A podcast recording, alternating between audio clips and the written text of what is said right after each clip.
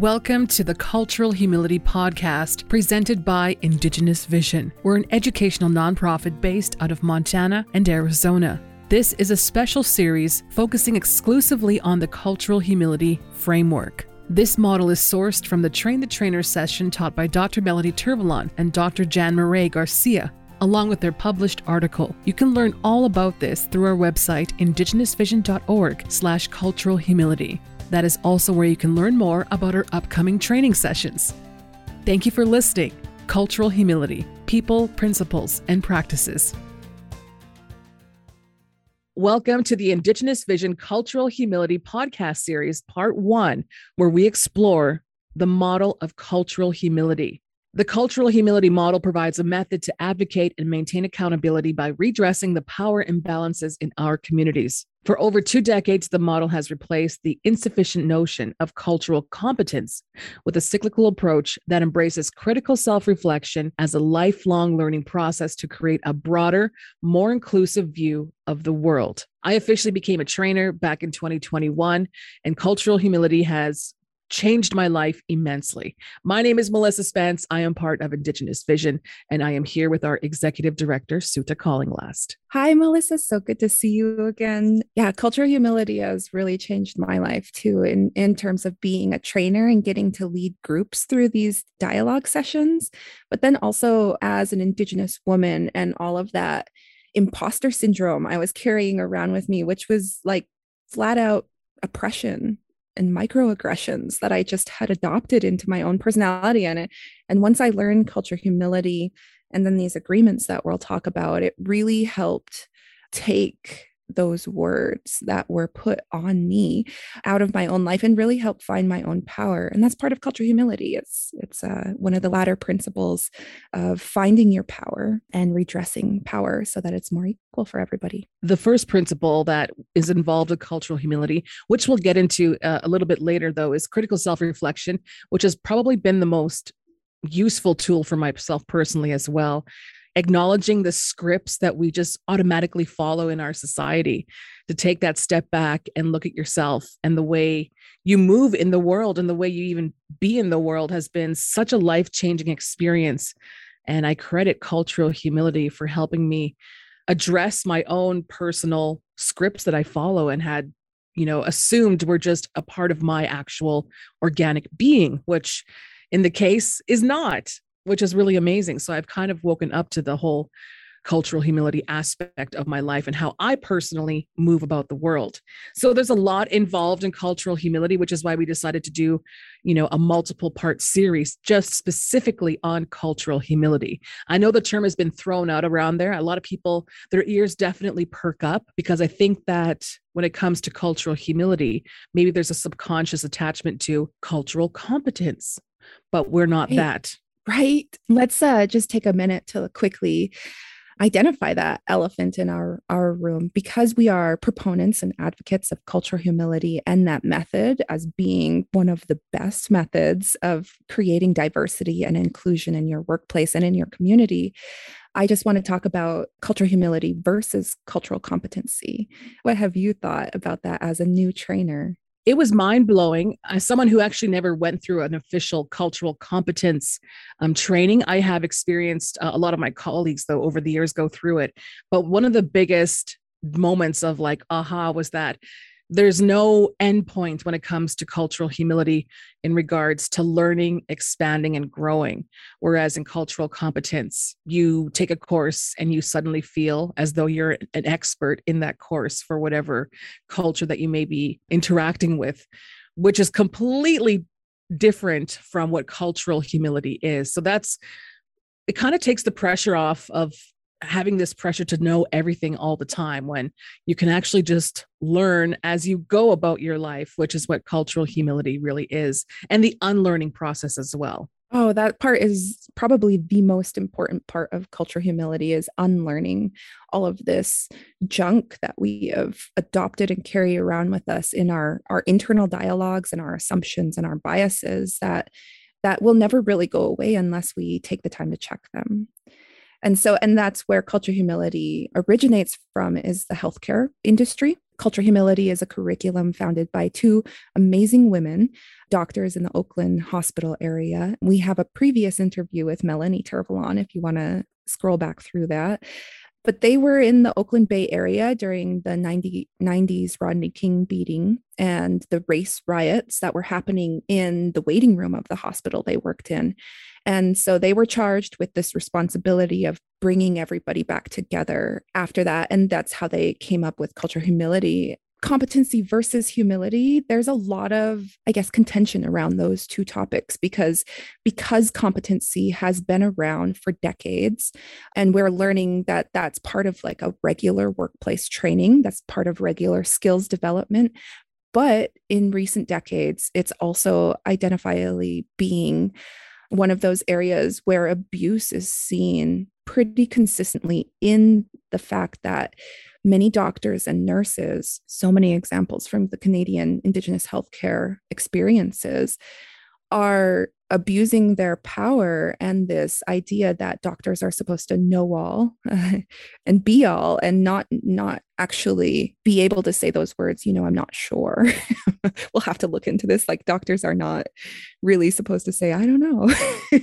But um joyce Echaquan, we do this for her. Brian sinclair we do this for him.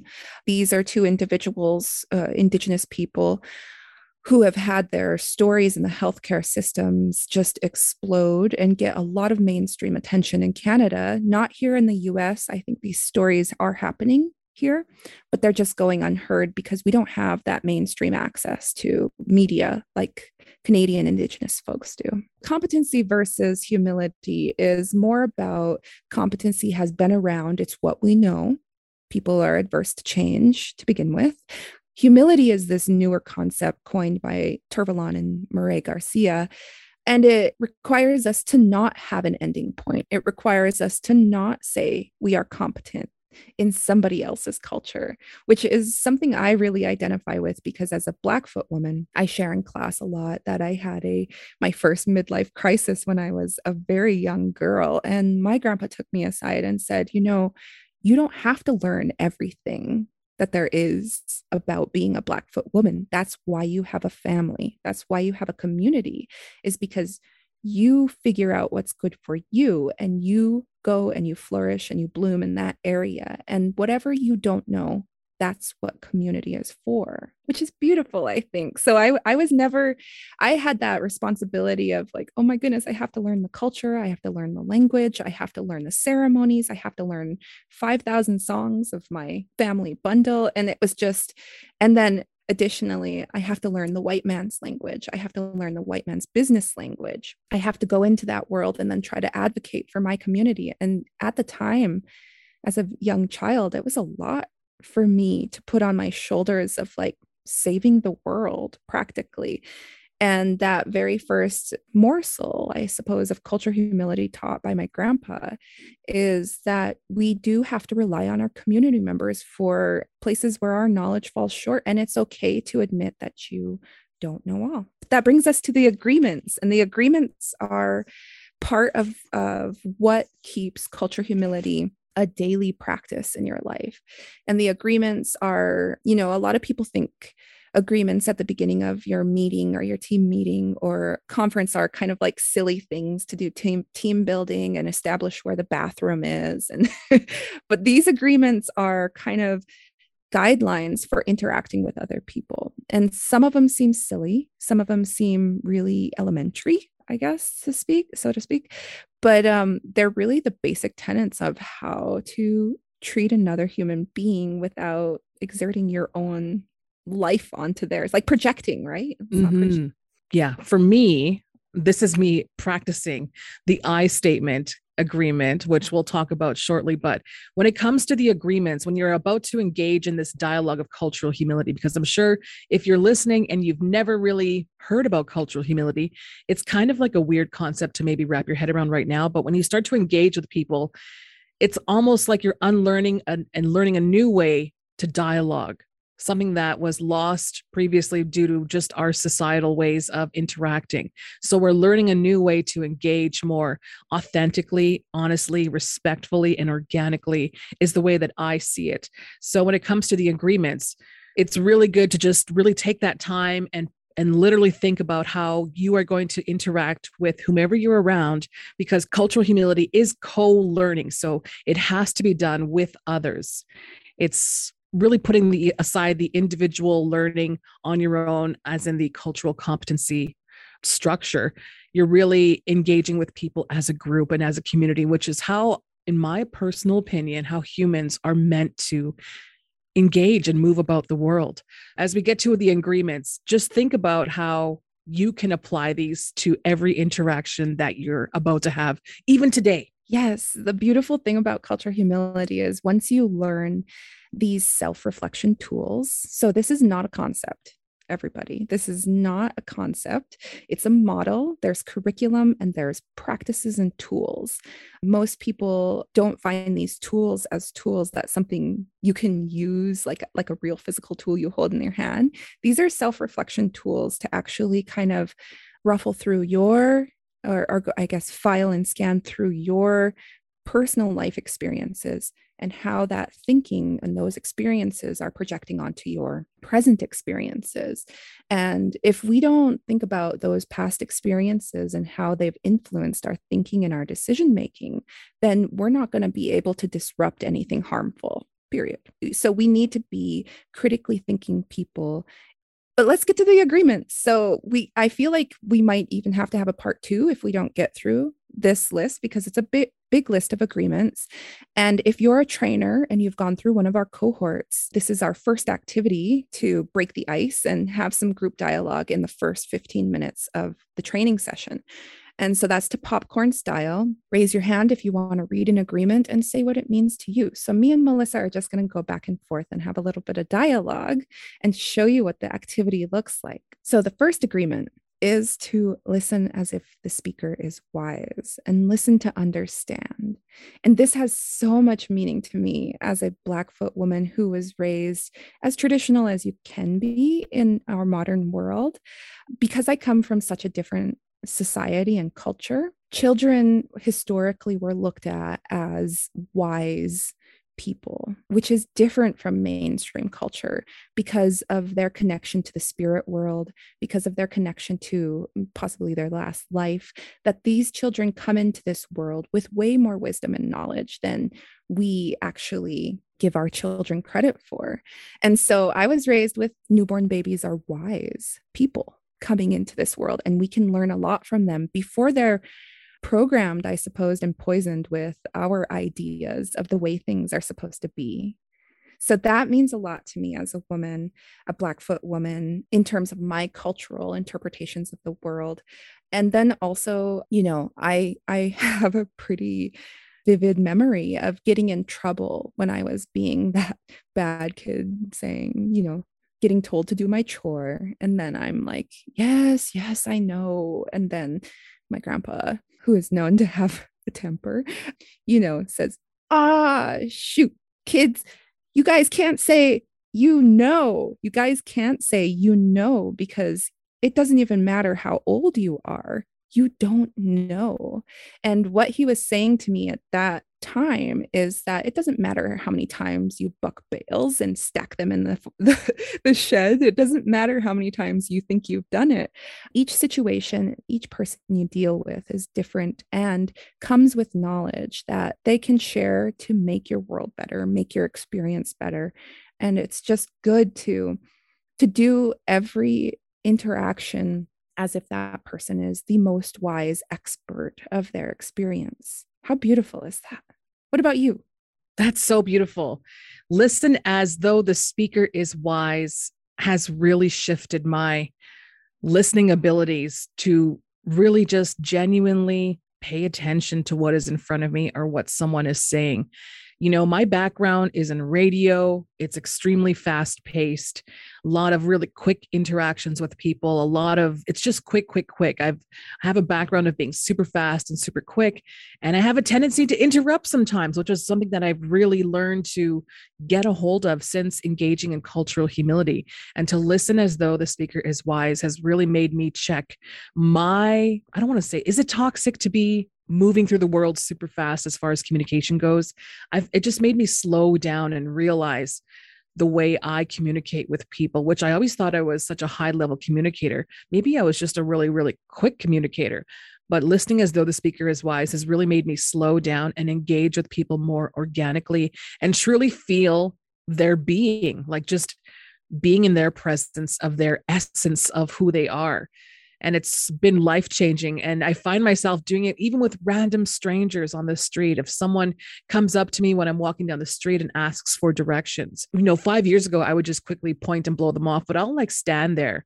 and i'll listen to what they have to say. I'll look at their look at them in the eyes just really engage with them. And it's been totally life changing it's really made me also not have as many assumptions about people as well when you really give the time to to listen to someone and what they're trying to say to you and catch your thoughts too while you're listening so that you're not trying to interject what you want to say next or overanalyze what they're saying. It's just listen and absorb it. You don't have to prepare anything else. You don't have to get ready. It's just listening to somebody else peacefully so beautiful. And the second half of that agreement is to listen to understand, which is which is what you're talking about is most times I think we live in a fast-paced world where we're trained and we train ourselves to listen to respond or to yeah. react especially so, when I had the, you know, time is money mentality. I'd be like, let's get to the point, let's get through this. And now I'm just like, no, no, no, no. We got time to actually engage here and listen to each other and fully understand. Like there's time for that now, which is crazy to reflect on on all the years and all the people I've interacted with. I I now listen as though the person is wise and I listen to understand genuinely yeah. And it just really is kind of what that disrupts is it disrupts superficial encounters. And it's so amazing to genuinely connect when you like don't go out to like i'm going to meet a new person and i'm going to get to know them and i'm going to get to know about their life and their interests and then you're listening listening and you're listening actually in that scenario you're listening to respond to identify compare actually like um, if if i'm talking about just myself going out in that mode but listening to understand and listening to the as if the speaker is wise is one great disruption to those superficial water cooler talks. And and i think that can help a lot of people avoid misunderstandings because what these do is it encourages dialogue into where we come from and why we feel the way we do about things. And then as a listener we really get to know our lifestyles our cultures. Second agreement is practice i statements when speaking we learn this a lot in school, right? Yeah. Is that school yeah. where we learn this? I've this has been life changing for me as a major generalizer. I am a major generalizer and I still struggle with it. Even today, every day, I have to acknowledge before I say something or make a generalization. I'm like, wait a minute, Melissa, you don't really know what everybody else is going through you have to just speak for yourself. And i'm i'm noticing i'm i'm checking myself before i blurt out what i want to blurt out. And i'm like wait no this is just me referencing myself and my experiences. So using an i statement has been huge in my transformation as far as personal growth and how i communicate with people and to just stop generalizing so much because it's just not a true way of communicating. I don't really know what people are going through. I genuinely do not know other people's journeys. I can't just assume that we're all part of this group. I can only speak for myself. Well, and this is one of the agreements that I I feel like I've unconsciously or I've unknowingly been following for a little while because early in my career, I really hate to categorize myself as an activist. You know, everybody, I'm just a Blackfoot woman. I was raised as traditional and cultural as you can be in, in the 21st century. I found out through speaking to large crowds, conferences, presentations, keynotes early on in the career that I couldn't just say, the Blackfoot community thinks this, Indigenous people think this. Um, and you know what? I have a really great background. I grew up, you know, poor on the res all of those disproportionate statistics, those are my family and my community. You know, there's the bad stuff, but there's the good stuff as well. But I had my experience, which is it could be generalized as that, you know, res life experience. but my experience is much different than my sister's experience and that's what we what it really comes down to is when you're meeting even members of the same family two sisters born within two years of each other with same parents, same community, same schools, can have radically different experiences. And neither of those sisters can say, we or you know it's more I guess it's kinder on yourself and your community and others to speak directly from your own experience. And i feel as a as a speaker and an advocate that my experience does mirror a lot of my my community members but it's more powerful when I put it in my own story. It's way more powerful. I was just thinking of how when I detached from that generalized outlook, I have more pride in just my personal journey. Just to know that I have experienced so many great things or not so great things, and I'm still the great person that I am. Just to realize that my personal journey is completely unique to anybody else, even like you said, immediate family members. It's completely different. Yes, we are individual people with individual minds and experiences and spirits, and we all perceive and collect the information around us in a different way and process that information in a different way based on those previous experiences. And so it's really important to honor those. And that's where it brings you back to that first agreement is listen as if the speaker is wise and use your I statements. Third agreement is to remember and operate under the idea that it's okay to respectfully disagree. Whoo, this is the one that I have trouble with the most. Like I said, I'm a big generalizer. I've been opinionated over the years. I've got my own toxic communication styles that I'm unlearning. Colonialism has deeply impacted the way I view some people in society. And I have a, I still struggle with trying to embrace everybody despite everybody's personal beliefs. And when it comes to disagreements, I am slowly learning that it's okay to have completely polar opposite beliefs and values in this world. We can still coexist and be, I can be a good person still, even though I have mm. completely different beliefs and I may not be for everybody. And I will run into people that are going to have really strong disagreements with. And it's okay to disagree. See, I'm even struggling just talking about it because I'm someone who would like go head to head with someone that I disagree with and really try to prove my point. But after doing that for years, I'm like, it doesn't really matter because we're on our own personal journeys. I'm just going to stick to my side of the street, keep doing my thing. And it's totally okay to disagree. In fact, it could even be an opportunity to grow and learn more about other people. Exactly. And I think that's, you know, I think the state of our nations and the state of our communities is really suffering from this idea that we have to fight fight for what we believe in. We have to fight to make our points heard.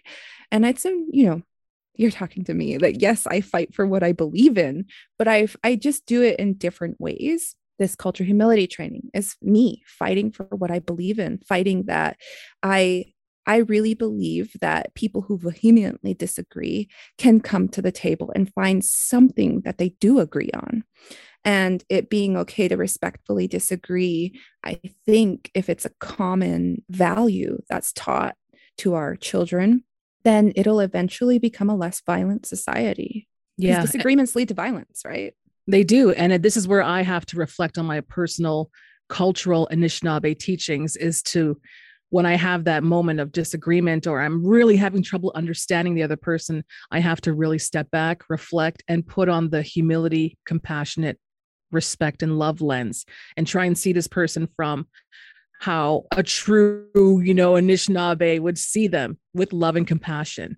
And as difficult as it may be, I do learn something every time that I, I attempt or even try to see a person in that light. So when I come across people that I disagree with, I'm okay with it now. It's hard still, but I, I'm okay with it. I can move on, I can continue, and I can be compassionate enough to know that we're on our own journeys and we can still go through life and it's not that big of a deal. I'm still doing the good work. Yeah. And then, you know, my overthinking mind goes to. So how do I agree with like a member of the Ku Klux Klan? And oh, right. so I'm like, you know, there's this it is a double-edged blade, right? Like how far do we let these go? Like, you know, I think it's okay as long as your beliefs and your values are not actualizing into physical violence against somebody or harm against somebody. And that includes policy making too, for me. Yeah. Wow. That's a. that's crazy to bring up. but yeah, it, it is trying to look with a compassionate lens on a group like that is so challenging, but it can be done. And the best way, the, what I rationalize in my head is like, they have a different journey that I just cannot completely understand. Their values are something that is so different from mine.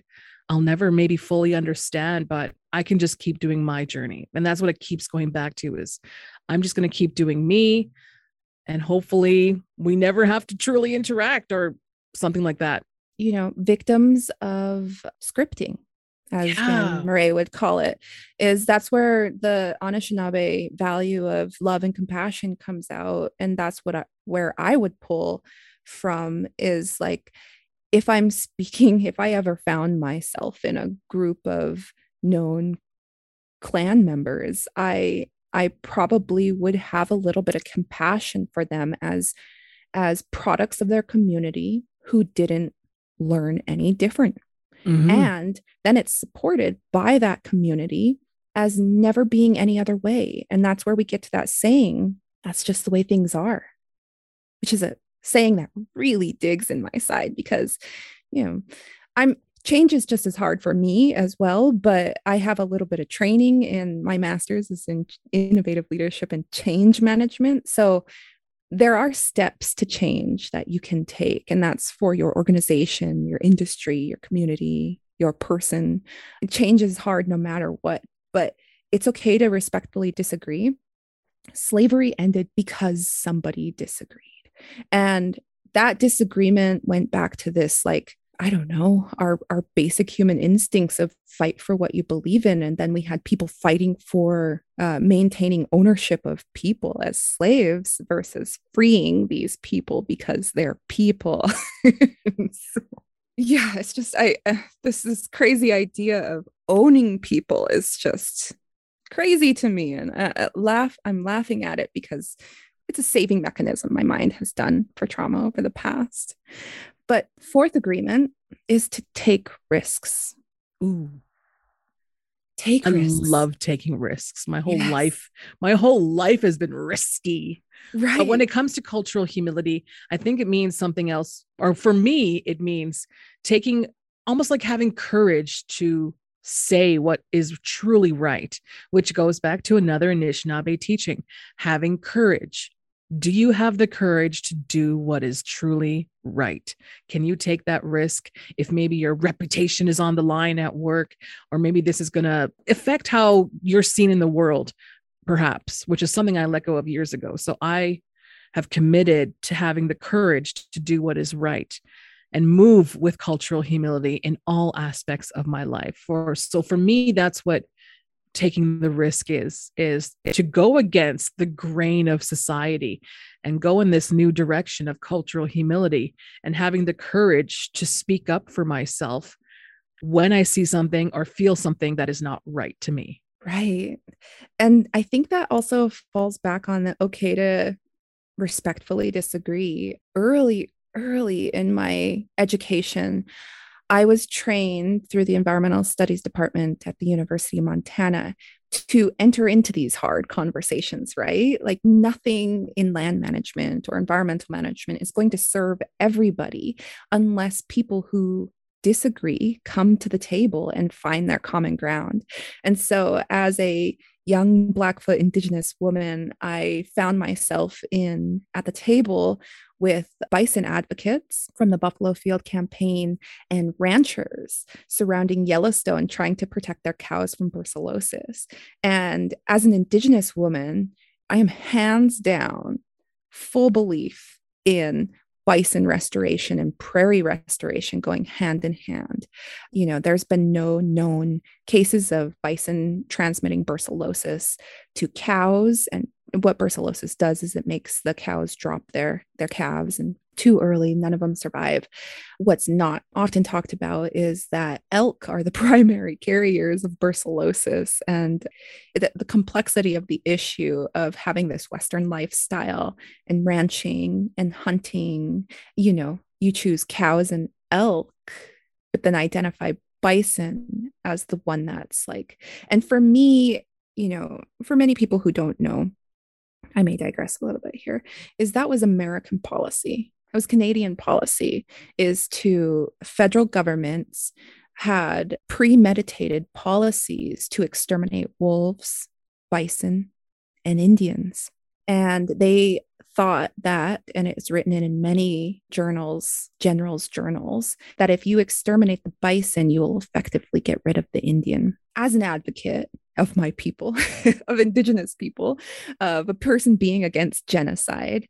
I also am against the genocide of other species, which includes wolves and bison and all of that. So I I come in with a lot of like historical fundamental values and knowledge of history and policies and relations between settlers and indigenous people and the state of, you know, my indigenous people's memories of what this land used to look like, the animals that used to run across this land and how abundant and beautiful it used to be with their presence. And so that's what I came to the table with.